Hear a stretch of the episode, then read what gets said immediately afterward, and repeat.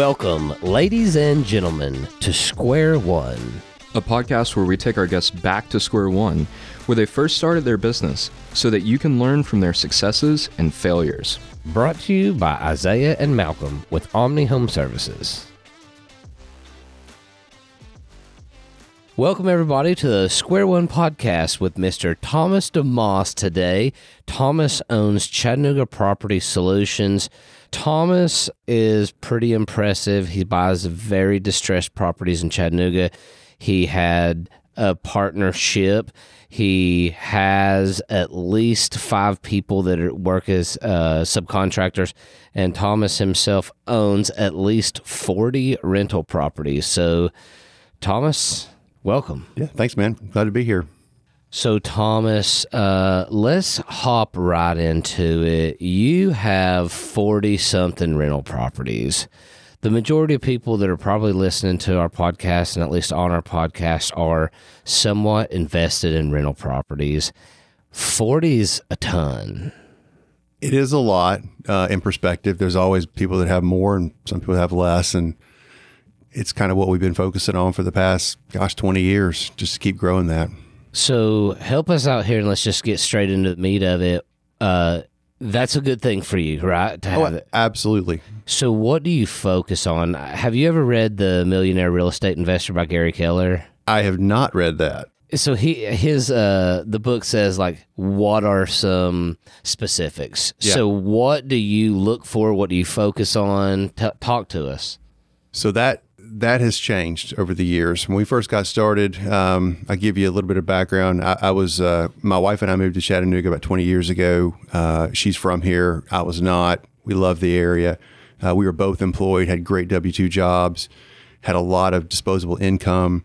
So we just started looking for properties that fit what we wanted to take into. They were mostly A B class properties, working full time jobs. You didn't have a lot of time to have bad tenants and have bad property. So we, and I give credit to my wife here. She knew what we should do, and fortunately, I listened to her. So we were loo- we were looking at properties that were in that AB class in that good area. Um, we bought our first house in the uh, Manchester Heights area, Fairfax Heights area, that three seven four one five Chattanooga, and we just wanted to find houses that were in that geographic area, literally five minutes away. So the numbers we wanted to be able to at least put 20% down. So we were always using traditional mortgages. We were doing things in our in our personal name which some people say well you shouldn't do that. Well you do what you can. Um, we were looking at minimum 20% roi on that. Um, i wanted to cash flow a minimum at least $250 a door. And that's kind of where we started. And we were we did fairly well. So it was a little bit easier back then Uh, it was a little easier back then. Uh, do what you can. I love that. So, yeah, you wanted a cash flow. You know, Absolutely. so many dollars. What about now? So now, um, the the last four or five houses that we bought, um, because of the rate environment, and we were, um, we had some liquidity. I've been sitting on them. I, I have a house we've got in Ooltewah that honestly, it may or may not cash flow that great, but it's in a incredible location. And if I look back 20 years from now, I'll regret getting rid of it. So we're just, we held on to it. Um, one of the companies, our original company that we started was North River Properties because I did not want to invest anywhere other than north of the river in Chattanooga. That was our geographic location. It fit that five minute radius from our house, super easy to do. We've expanded out from that in the last couple years. I've got two houses that we just bought in Lafayette because we just we, we've got the opportunities to do that, and and we just we've kind of migrated out and, and, and evolved a little bit of our business to to go outside of those areas. So you said that you started with AB properties. Would you be willing to go outside of that realm now in your in your journey? we have. Uh, I just got through selling one that we expanded outside of that because it, it didn't fit what I wanted to do. So I'll clarify that. We're actually building a new construction house right off of Ely Road. The original goal was to build it and flip it. But going back to what I just said, they're not making any more land in Chattanooga. And where that location is and the house, it's a new house. I sold one in that kind of C class area that I wasn't really comfortable with.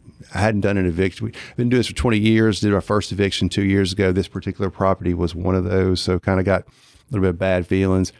So basically, just sold it, did really, really well on it. We're going to take all of our money and we're going to put it into this other house that fits a little bit easier to do. Yeah, that makes sense. So I love uh, Thomas, and we're gonna get back to uh, ask you a couple more questions about purchasing rental properties.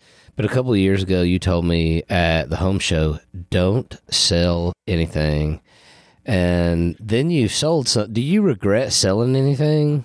Other than, and if we do this five years from now, I may regret selling that house I just told you about, but I, I do. I, I, being in this business and seeing the growth that Chattanooga has experienced and just looking at the price points that we are able to buy.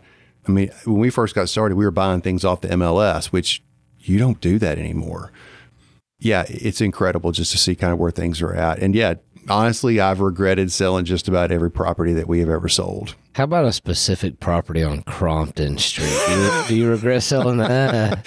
There's a couple that I'm thankful we did. Uh, yeah, hopefully the person we sold that to did pretty well with it. okay, okay, okay. Thomas listed a house on Crompton Street that I bought.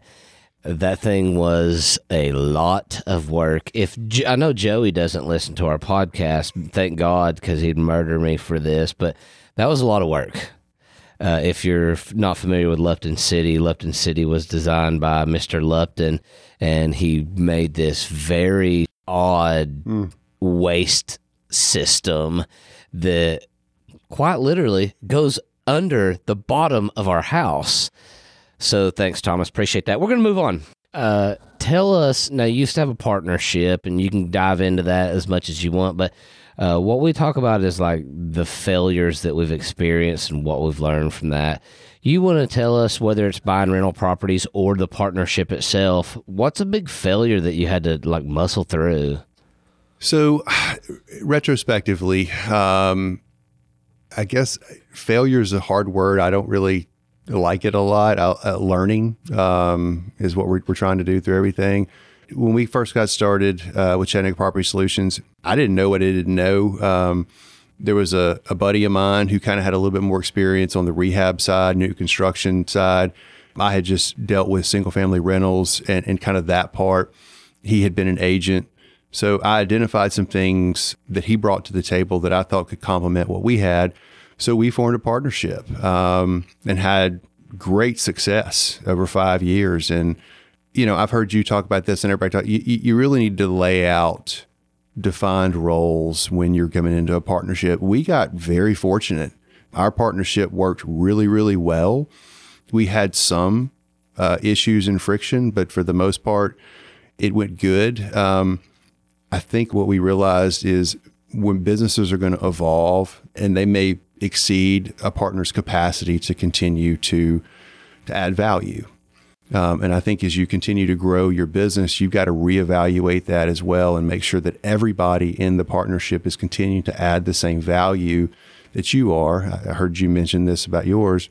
Perception is reality. And if you don't perceive your partners doing that, and I, once again, I'm not saying that our partnership did that, but it is something to be aware of when you go into a partnership that you want to be perceived as working just as hard as your partner and vice versa.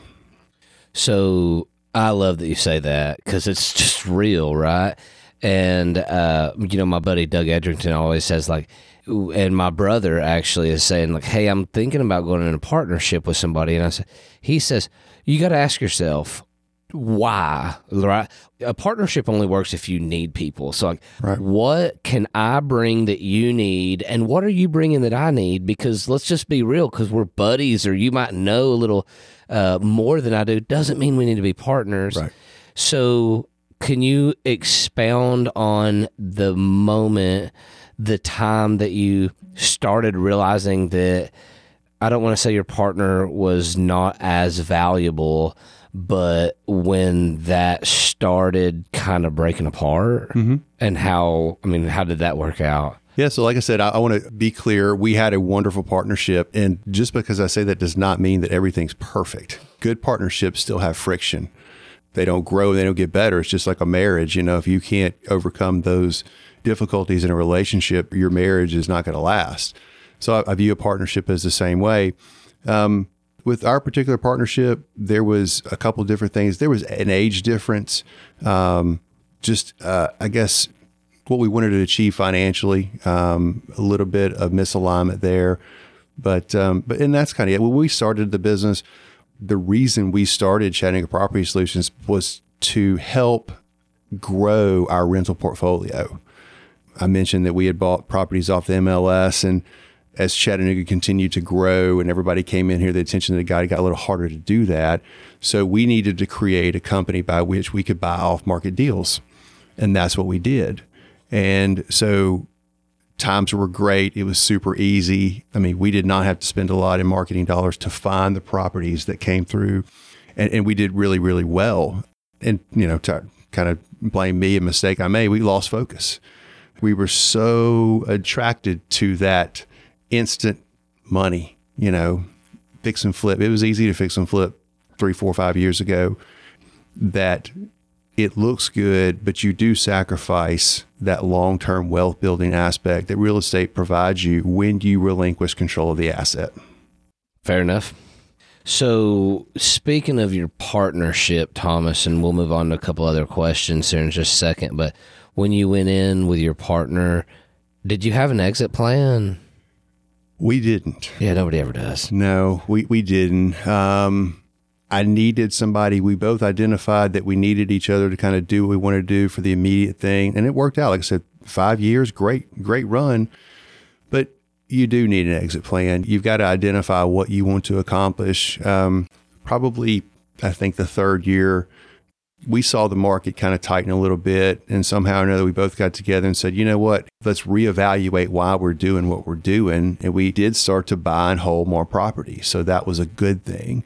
It was just one of those things. Yeah, times are going great, and you don't really reevaluate until you get hit in the gut. And you're like, oh, we got to do something now. Now, you said you're still friends with your former partner. How would you, that never happens, by the way. How would you suggest uh, maybe even the beginning of a roadmap of how that can happen? like I said, we are super fortunate. Um, I, you know, I mentioned before, as a Christian, I do bring in my faith. I, I, put a lot of trust in God. God works in mysterious ways, and, and so the reason we're partners is because of some fluke things that happened in my partner's life. And I mean, I, I love him to death. Uh, we had lunch a couple weeks ago, kind of hung out, you know. But going, if I had to redo it again, there would be uh, clear expectations uh, of who's going to do what. What does that look like? What are we trying to accomplish? like literally write those down because if you make assumptions, you know what that gets you. And you just don't want to do that. And, and every year, I think it's important, even if you're in a partnership, to have that meeting with your partner to establish where you are, look back, celebrate the wins. But then again, as you look forward to say, hey, where are we misaligned? Where did we need to get realigned? Is it still working for everybody? And those are good conversations to have. And I think if you're open with that, it helps the partnership grow and it may be it may expose the reality that the partnership doesn't need to be anymore and that may be a good thing how often do we need to reevaluate that that's i mean that's solid advice. I like that. I'd say at least once a year. Sure. I mean everybody has strategic planning once a year but i mean i've got a, a buddy of mine who probably for lack of a better term is a business coach. And, and one of the things his favorite terms is and he mentions this with his wife he said I want to make sure that I'm aligned with my wife on these certain things. Well, if you don't have the conversations about them, you may assume that you are aligned, and then guess what's yeah, then reality is going to set in. So having those conversations of what you both want to accomplish is huge. So do you have those alignment conversations with your wife? You know, I don't do a good job with that. and I am because it is one of those things you mentioned failures and life is about self improvement. You know, if I'm the person that I was a year ago, I'm not satisfied with that. Not to keep bringing up my faith, but one of the things that I'm convicted of is stewardship. Like we're called to steward our gifts and abilities to the best of our, the best we can, and I take that seriously. That's really good. Kind of touching on your personal life that you were talking about. We notice that some people that we bring on here have a like definitive favorite routine, whether it's morning, afternoon, certain day of the week. Do you have anything like that, Thomas? I wish I could say that I did. One of the things that I really enjoy, I mean, guys, I'm wearing a button down shirt right now. I, I don't, this is the most dressed up I get since I walked away from being employed. You know, I think it was, oh gosh, I don't know, seven years ago when we started our family, we, we homeschooled our kids up until three years ago. I love flexibility. I am a hard worker. I will outwork just about anybody. But to say that you've got to operate in this specific manner and everybody has to do this, otherwise, I just I don't believe that. Everybody's different. I'm not an early morning guy. I love when we put our kids to bed. My wife and I, we stay up probably later than we should, but that's where we talk and we hang out. And so that causes me to not have to get up early. But now that our kids are in school, our routine has changed a little bit. So we do get up, you know, early morning, take kids to school, spend time with them. So we do have some routine. I would encourage, you know, exercise is, is huge. Um, you know, that's one of those things. I, I miss it. It's a habit that we want to form into that. So, um, yeah. I think we can all agree that our favorite routine is putting our kids to bed and then, you know, doing anything. Uh, by the way, you need to stop posting about your runs. Thomas like, oh yeah, I, I, went for a run for the first time in nine years, and he's running like seven minute miles and something. I'm like, well, I'm oh not doing Iron God. Man. So, Oh, yeah, man. yeah. Wow. By the way, uh, clarification for our listeners: Thomas is wearing a button down, but the rest of us are wearing hoodies. So like, that's his fault. We don't we don't require that. So Thomas, talking about real estate investment, not even uh, fix and flip, but I think the majority of our listeners are very much into investing or want to be. Can you teach us one thing we can do that would provide a positive ROI in our uh, strategy?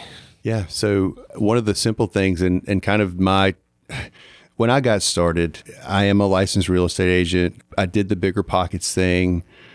I would get a hundred phone calls a year. Hey man, we're ready to get started. What can we do? And I would tell them the same thing. Real estate is a long game.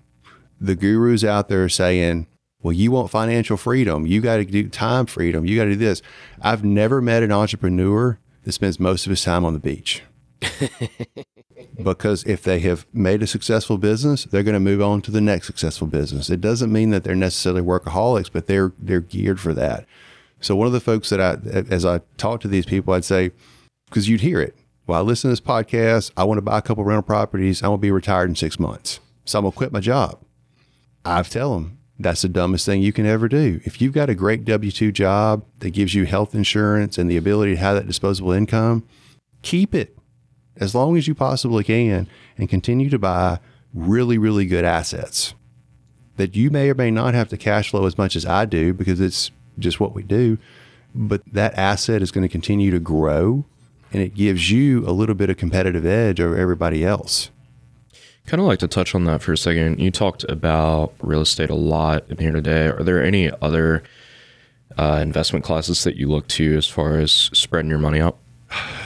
Yes. Um, I, I like real estate. It is, um, you know, you asked me what books I read and what got started. I mean, I've heard it, the Purple Bible, Rich Dad Poor Dad. That's what got most real estate investors started. It's having that asset class um, that continues to produce income. It goes up in value. Uh, but my dad taught me investing from an early age, and he was invested in some really speculative stuff. So I don't encourage that. But I've got real estate as my conservative bracket. Um, you know, I've got some pretty favorable things about Bitcoin. I think Bitcoin's going to be impressive. Now, what I do to hedge that from a business owner, I've got a Capital One card that I get 2% reward money. They give me a check for $500 every time I hit, and I throw it into Bitcoin. I mean, it's not my money. They're just going to give it to me for free. So I'm going to throw it in whatever the most aggressive thing I can.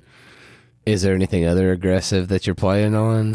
So I've always been big. Spencer Hiller, by the way, shout out, asked if uh, what other people are investing in. Yeah. So I'm a big believer in gold. Um, I like speculative stuff. We throw, you know, I've got gold investments, gold mining investments. Once again, not for everybody. And it's not the thing that you put most of your money into. You've got to have a bucket of speculative investment stuff.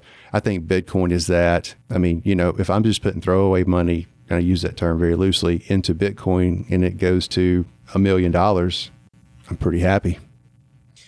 I think that's really cool. I mean, a lot of people, when we get them in here, I feel like maybe we should start asking that question more, honestly, kind of diversify the conversation a little bit. But just seeing the other aspects that people are involved in outside of real estate, mm-hmm. those are some pretty cool things. So I would like to circle back, and we're talking about real estate specifically. I always tell people at least having one investment house is so investment property is so important because you can write off a ton of shit yeah. man. So I, I, I love that, and I just wanted to because I've got this circled a couple times on my notes. Is when you look for a property, uh, can you give us three specifics? Because you said twenty percent down, um, cash flow, specific neighborhood. What are three specific things when you look for a property now that an investor could check mark as that criteria? So I'm going to give this answer. It's not going to be for everybody because we're we're spending a lot of money looking for houses. Um, my really my number one criteria is geography. Where is it located? Um, and and I mean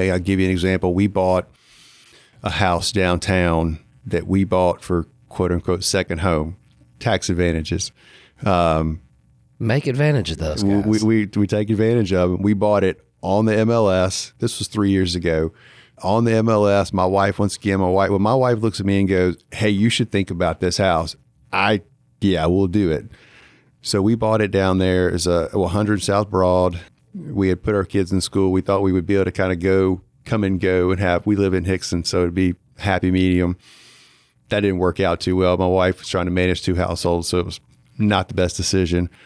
But the asset was once again an incredible area. Um, we didn't know that they were going to develop the Lookout Stadium and all that when we mm. bought it, and you know now we we've got it as a rental property.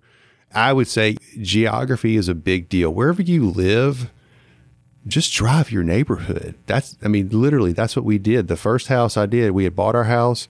I drove a few streets over. I saw a for sale by owner sign. I called the guy. He was going through a divorce. He said, "Just pay me what I owe."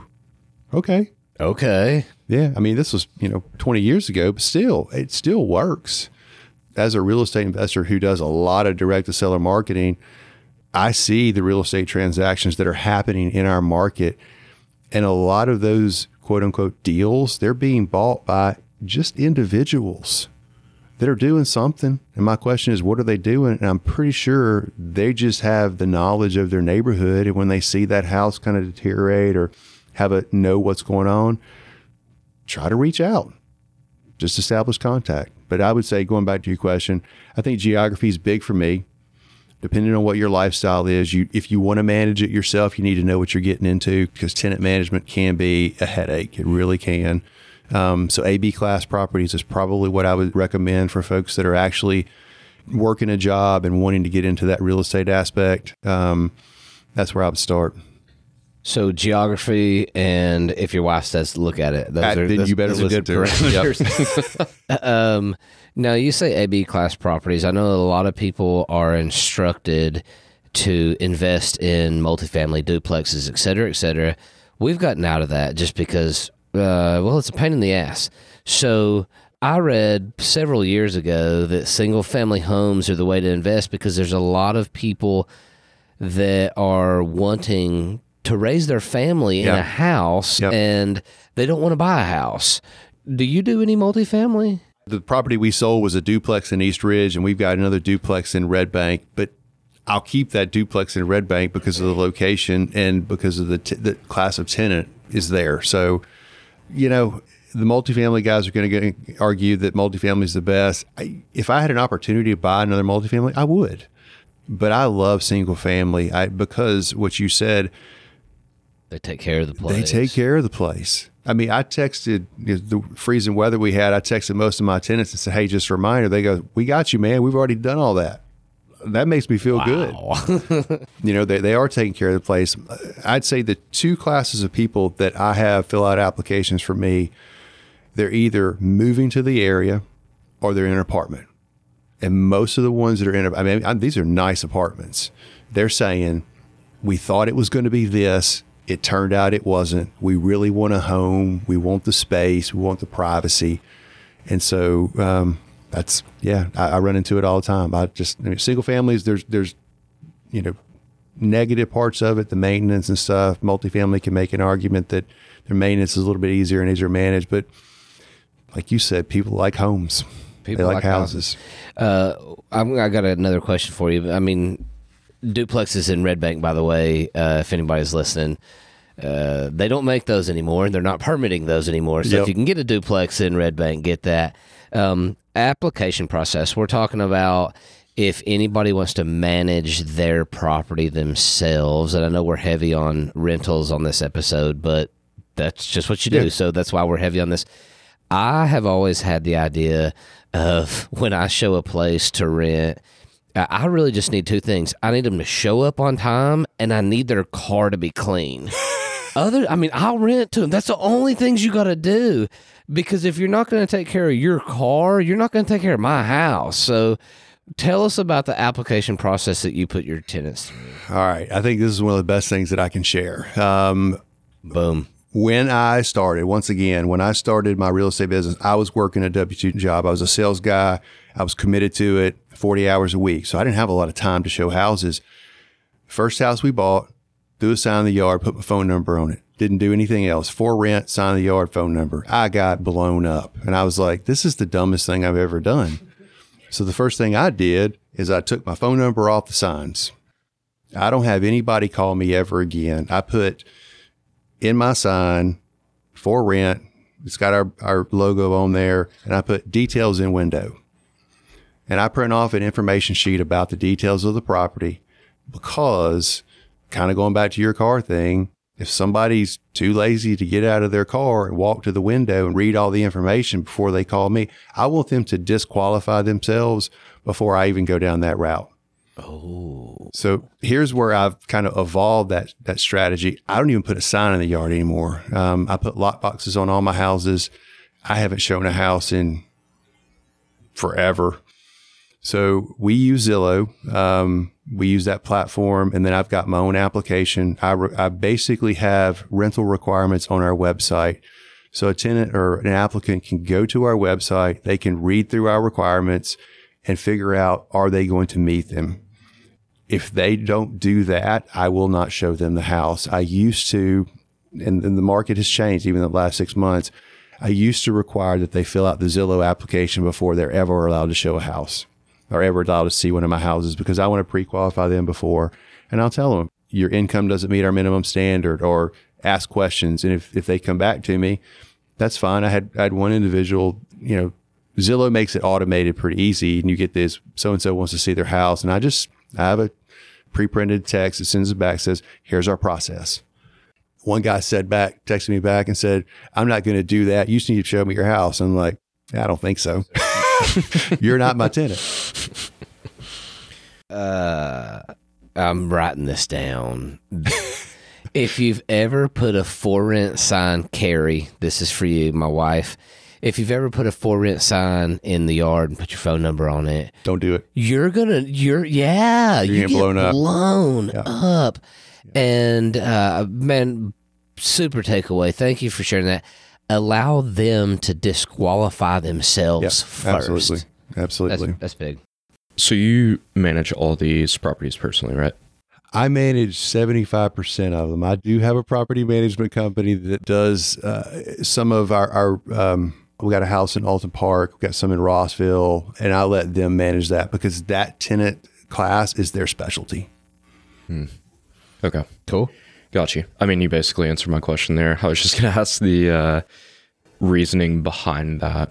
Yeah, it's just it was one. We bought the property. We've got it's just such a good deal. Cash flow is great. I could afford to pay property management. You know, lower lower class properties they require more. They require more manpower. They require more labor. They require more attention. And so I just didn't have the capacity to do that because I am a business owner. We got we have to grow.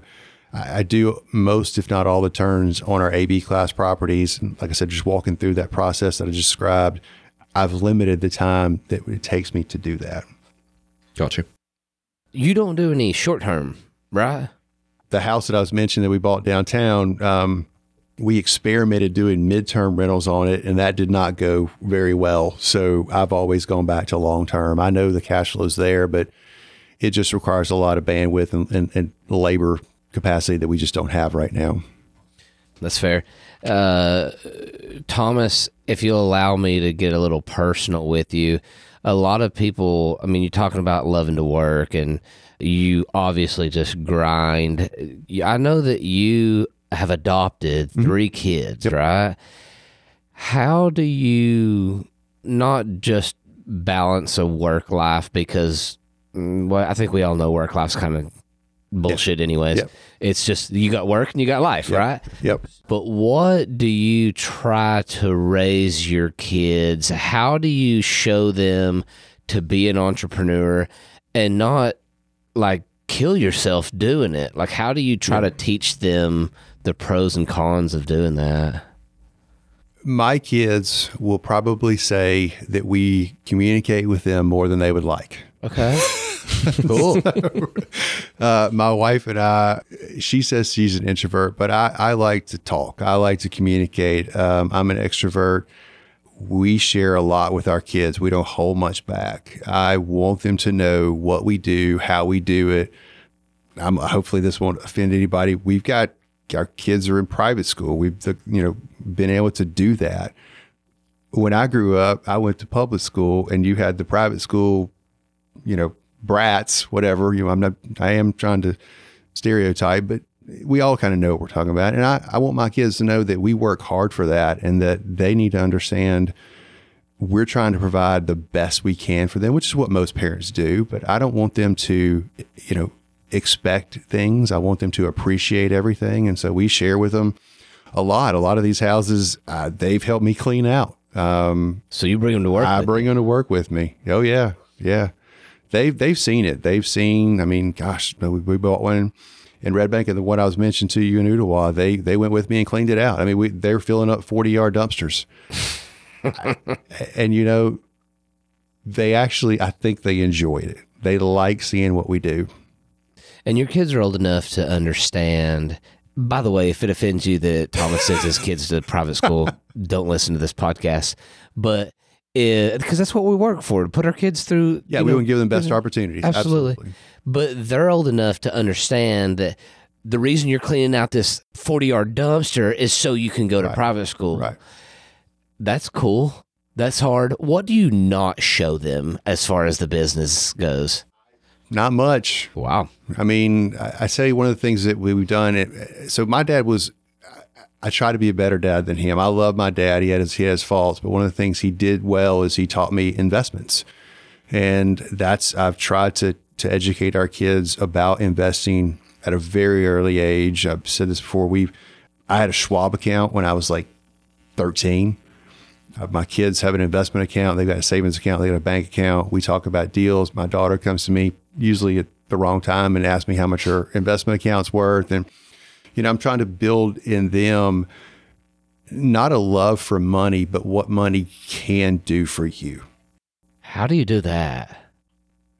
I think it's just got to expose them to it. Um, expose them to what how money can impact your life in a good and bad way. Yeah, yeah. That's. I'm sorry. I'm just thinking about my kids, and I try to explain money to my five year old, and I'm thinking I'm getting a. There's a, there's a lot of good YouTube videos. I'll give you some recommendations. So absolutely. Uh, speaking of recommendations, yeah. So YouTube or books. So I saw that you uh, you've had that book with you, and wanted to ask you about that. What's it about? What do you appreciate? So most people in the real estate investment space, it's it's very it's very competitive. Everybody that gets into this space, like I said, I mentioned it before, there's a couple reasons that people think they want to get into this space. It's financial freedom and time freedom. And those are wonderful. And what happens is you get into this collective group uh, and there's a competitive nature to it. And then what you, the reasons you get into it, you start to lose those and you start to compare yourself to other people. And you say, well, John's got 100 houses. I got to get 100. Otherwise, I'm a failure. And so, yeah, I brought this book in. Uh, it's called Rigging the Game. It's by Dan Nicholson. It's how to achieve financial certainty, navigate risk, and make money on our own terms. It walks you through what he calls the financial commandments. And one of the things that I had to reevaluate was why am I doing what I'm doing? I don't necessarily need a hundred houses. What I'm trying to do is accomplish the goals and, and what I want for my family. And I mean, oh, Malcolm, whatever Malcolm wants to accomplish, that's his goals if I'm super satisfied with where I'm at, once again, trying to steward everything and, and grow, I don't have to feel guilty if somebody else is quote unquote doing better with their life than I am. If I am achieving the goals that I've set out for and the structure and, and how I want my family to look, then I need to be proud of that. And as we do goals, the bad part about setting goals is once you hit them, well, you got to set new goals we didn't set new goals this year. We just said, hey, if we could repeat what we did last year, it's a win for us. And I'm good with that. I like that. That works for you. Yeah. I want 40 houses though. I want to keep growing. That's funny. My goal, so I'm 48. My goal is to have 50 houses by the time I'm 50. And somebody asked the other day, what are you going to do when you get there? Assuming I'll get there. And, and I said, you know what? I think we'll just keep doing what we're doing because it's, it's what we do. But that's what I want to keep. You know, it, I don't have to get there. It's not like I'm, I'm going to feel less about myself if we don't get there. Or once we get there, I'm don't feel that competitive nature to be. You know, all right. The goal is not to compete with everybody else. The goal is to figure out what you want in your life and go after it. Are you getting that from your book? Is yeah. It? Okay. It's, it's a lot cool. from it. Absolutely. Well, I just downloaded that, so thank you. It's a great book. Um, Thomas, is there anything you would like to share anything else that we haven't covered uh, before we wrap up? I guess the biggest lesson that I can go back to um, is whatever you're doing, you need to be passionate about it. You need to love it. Coming from a sales background, my thing was I just wanted to help people in whatever capacity that was. And going back to this business and talk about entrepreneurs, you need to figure out why you're in business. And, I, and I, I do believe this most entrepreneurs that are creators, if you're going to be a successful entrepreneur, you're never going to take that creative, you're never going to turn it off. It's just going to evolve into something else. So if you're thinking you want to be an entrepreneur to hit this end goal and stop, I don't think you're going to be successful. Yeah, that's powerful. Um, because it doesn't stop. No. Right? In fact, I love when people calls and they say, "Are you working today?" I'm like, "I'm always working." I, I mean, okay, whatever. We're gonna. I, saw you taking the trash out when I got here. Right, so. right. right. Uh, so that being said, specifically as our podcast is Square One, if you, I think you kind of answered it, but if you could go back to Square One when you were working your W two job, and so is your wife, what would you tell yourself that would propel you uh, to the next level a little faster? Don't sell that first house you bought in Chattanooga.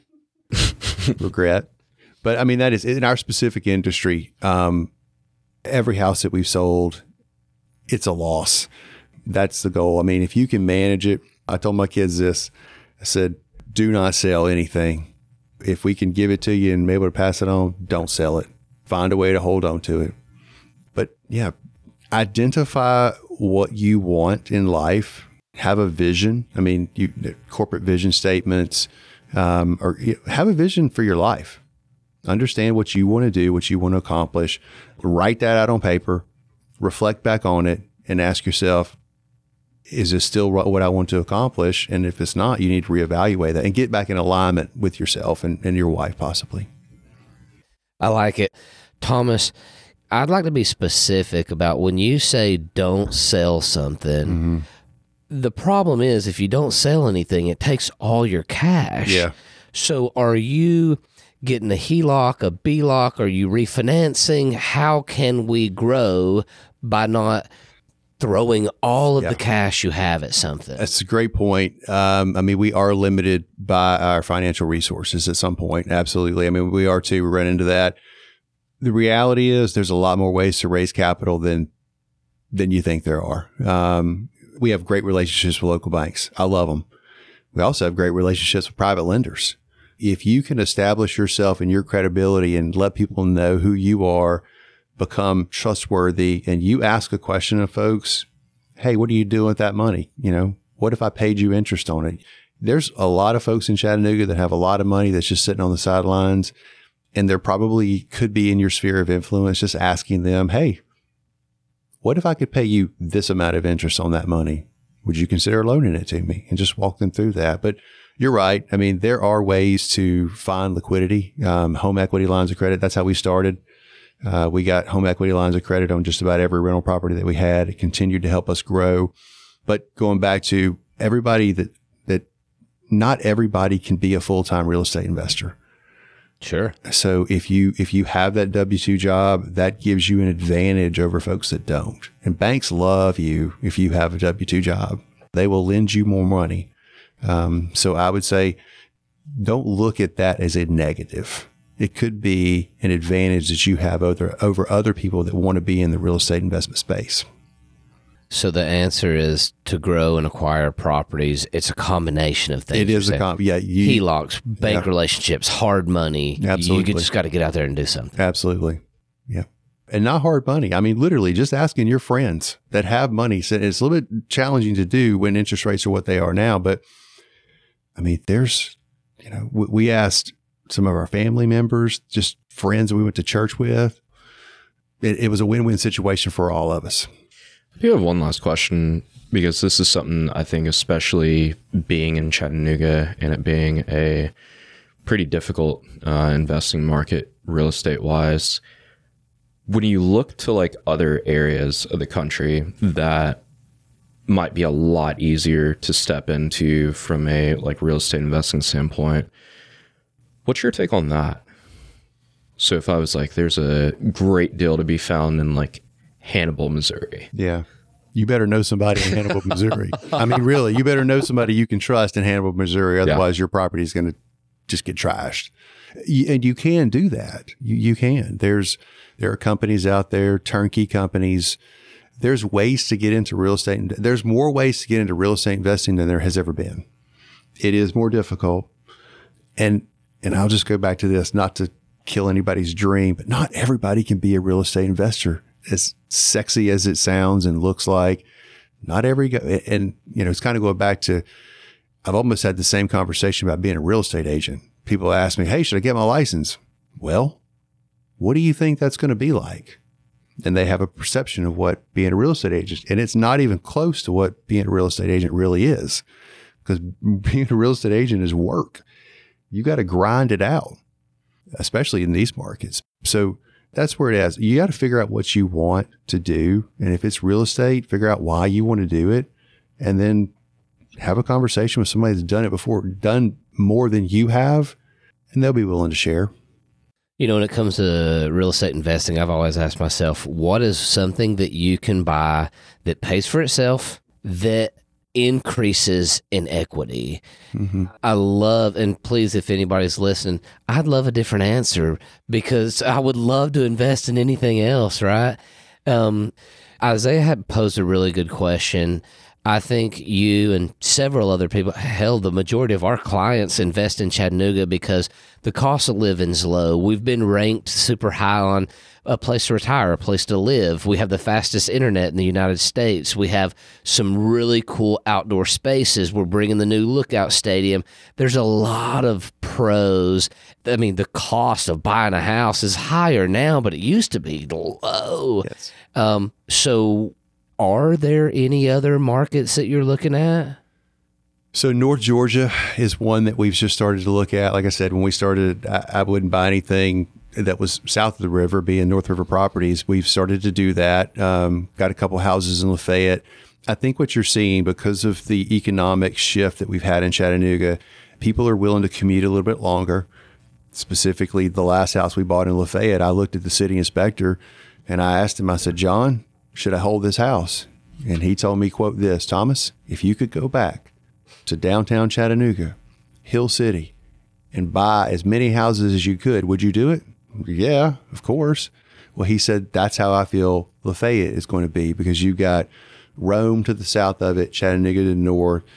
It's a great rural community. So Rossville, I mean, there's some still areas of Rossville, lots of areas of Rossville that need a lot of houses to be fixed up. Um, so I would say that North Georgia's good. There's a lot of folks that are looking to Cleveland, periphery areas like Dayton.